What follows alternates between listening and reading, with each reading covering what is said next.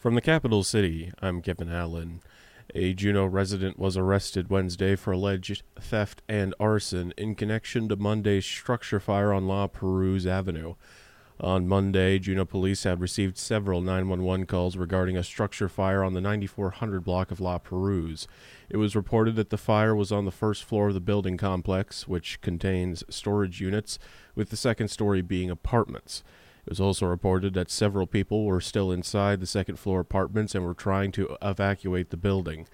Firefighters and police arrived to heavy smoke, flames, and people trying to evacuate the building. According to Juneau police, while the building was on fire, at least six occupants had to be evacuated from the burning building.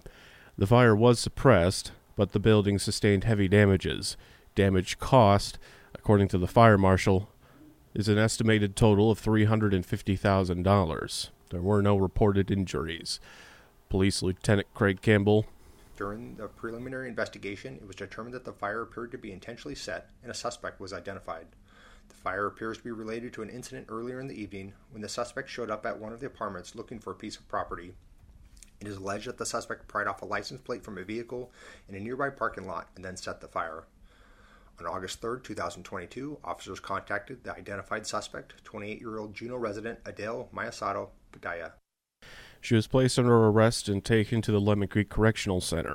J P D said Maezado Padilla is currently being charged with one count of arson in the first degree and one count of theft in the fourth degree. Former Governor Bill Walker and his running mate for Lieutenant Governor Heidi Drygas sat down for an interview this week with the Alaska Landmine. Walker and Drygas were asked about their thoughts on a number of issues. Walker spoke specifically to the P F D and said he thought the energy rebate check this year was a good idea. I think what the, the leadership from the legislature on, on doing the energy rebate, I thought was uh, was wise. We certainly supported that. We appreciate that. That's been done before by uh, uh, actually Governor Palin. I did that in two thousand eight when oil went to one forty-seven. Oh. So, so that's not, that was good that the legislature did that. So, you know, as long as the, the dividend is sustainable, we're not overdrawing it is, is, is a big concern.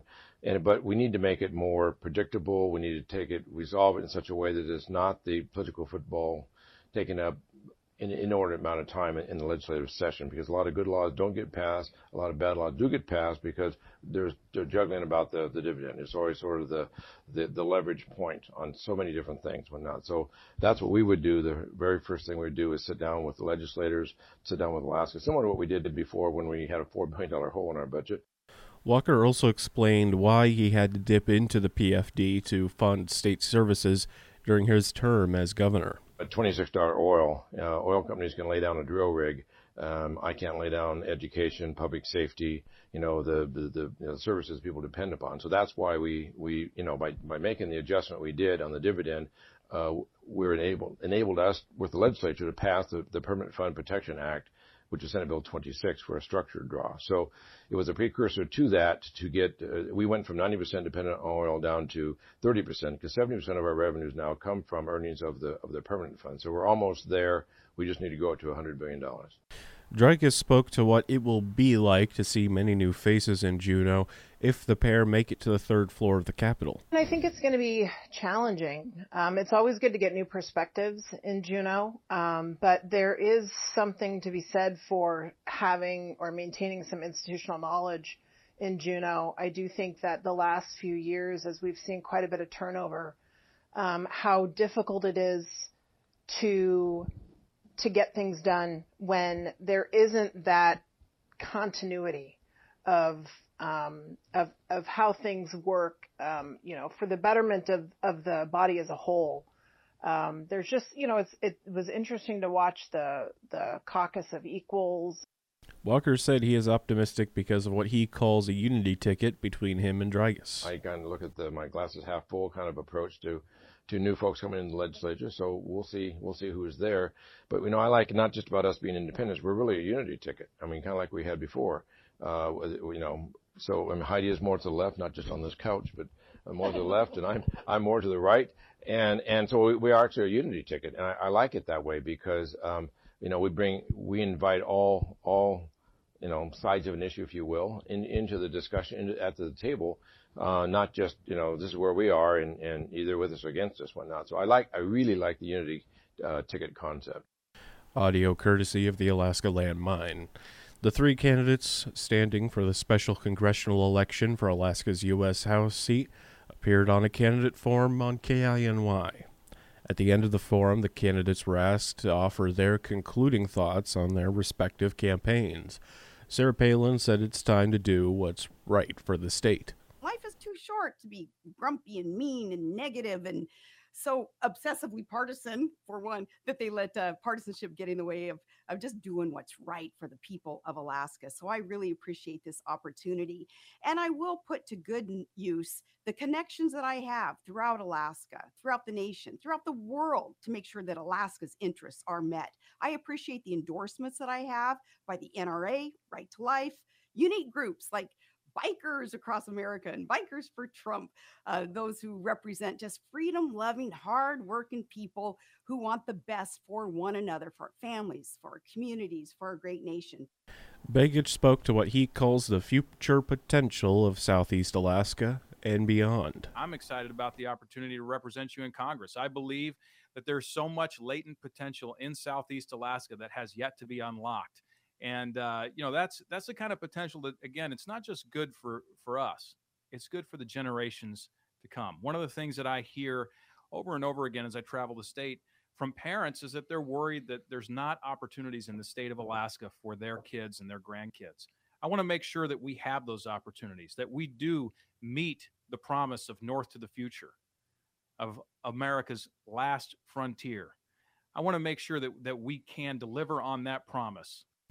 Mary Poltola laid out her deep connections to the region in her closing argument. I think in Alaska, we've got six states within our state, and uh, Southeast is certainly its own unique um, region of our state, and it's got its own unique challenges and opportunities. And um, I have a very long history of um, being in Southeast Alaska. Um, two of my kids are Klinkit. Um, we belong to the Quashkequan clan out of Yakutat.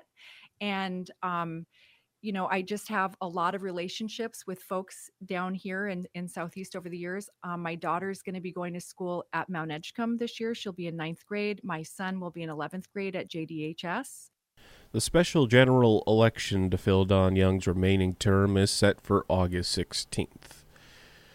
An Alaska newspaper reports that two Anchorage police officers violated department policy during a traffic stop last month when a woman in town for a rally by former President Donald Trump showed a white privilege card instead of a driver's license and was not ticketed. However, the Anchorage Daily News reports it's not clear what policy was violated or what disciplinary actions, if any, the officers faced because the department is treating it as a confidential personnel matter. Mimi Israella says she was heading for a pizza after arriving in Anchorage when she was pulled over for weaving. She couldn't find her license but handed a novelty white privilege card to officers. A video she shot shows one officer replying, "That's hilarious." A former police chief was able to take postings at multiple successive U F U S Army bases despite allegations that he sexually harassed women at one base. The Wisconsin State Journal obtained documents from an Army investigation into Ryan Cunningham. He became police chief at Fort McCoy in Wisconsin in twenty sixteen, months after an investigation at Fort Wainwright in Alaska found he sexually harassed a female Army sergeant and made unwanted advances towards her and other women while he was the acting police chief there. Cunningham resigned while the investigation was ongoing. He left Fort McCoy in January of twenty twenty. He became temporary police chief at the Aberdeen Proving Ground in Maryland. Cunningham no longer works there, and he has declined to comment to the Associated Press. You're listening to News of the North. The City and Borough of Juneau held an Assembly Finance Committee on Wednesday. Deputy City Manager Robert Barr spoke about what was addressed during the meeting on the K I N Y Morning Show. The Assembly uh, had a had a really good discussion on the expansion of tax abatement. So tax abatement is one of those strategies that the Assembly has been using and is uh, looking at continuing to use to address um, housing, really the housing crisis that we have in Juneau. Um, And what, they're, what the discussion really centered around utilizing that tool, tax abatement, to seek to incentivize um, denser types of workforce housing. So think apartment buildings. Um, so that's that's a kind of a gap in the housing market that we've been seeing in development in recent years. So uh, that was a good conversation. Barr said the committee also addressed a number of other issues, from sales tax breaks to the Diamond Field House and the city's restricted budget reserve. They also uh, passed a, a sales tax exemption for veteran addition to who does the same thing there. Uh, they approved an addition to field house staffing, so the Diamond Park Field House is a facility that is um, that is newly under Parks and Rec control, uh, and and we uh, we we haven't been able to fully staff it, uh, and hopefully with this addition we'll be able to. Although of course recruitment will will now be the, the major challenge there. Um, They, the Assembly also received an update on the restricted budget reserve. Barr went in depth about what the budget reserve is and how the city uses it. The restricted budget reserve is uh, something that was created back in twenty twelve, and Assembly since since then have been working on growing it. You can think of it as like the rainy day fund's rainy day fund, right? We have a budget reserve that is kind of the normal budget reserve, and then we have the restricted budget reserve, and the restricted budget reserve requires a plan to pay it back if you use it. We haven't had to use it, and the Assembly is looking at continuing to grow it, so good things there.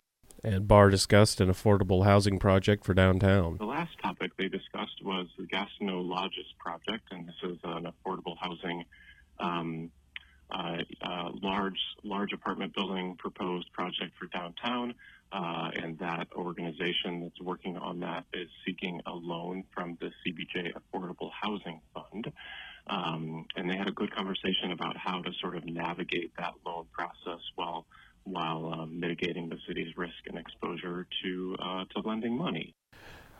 Barr said the city is at an impasse in contract negotiations with I A F F, the Firefighters Union in Juneau. About three weeks ago, I indicated uh, on the radio that I believed negotiations were close to completion with all of our unions.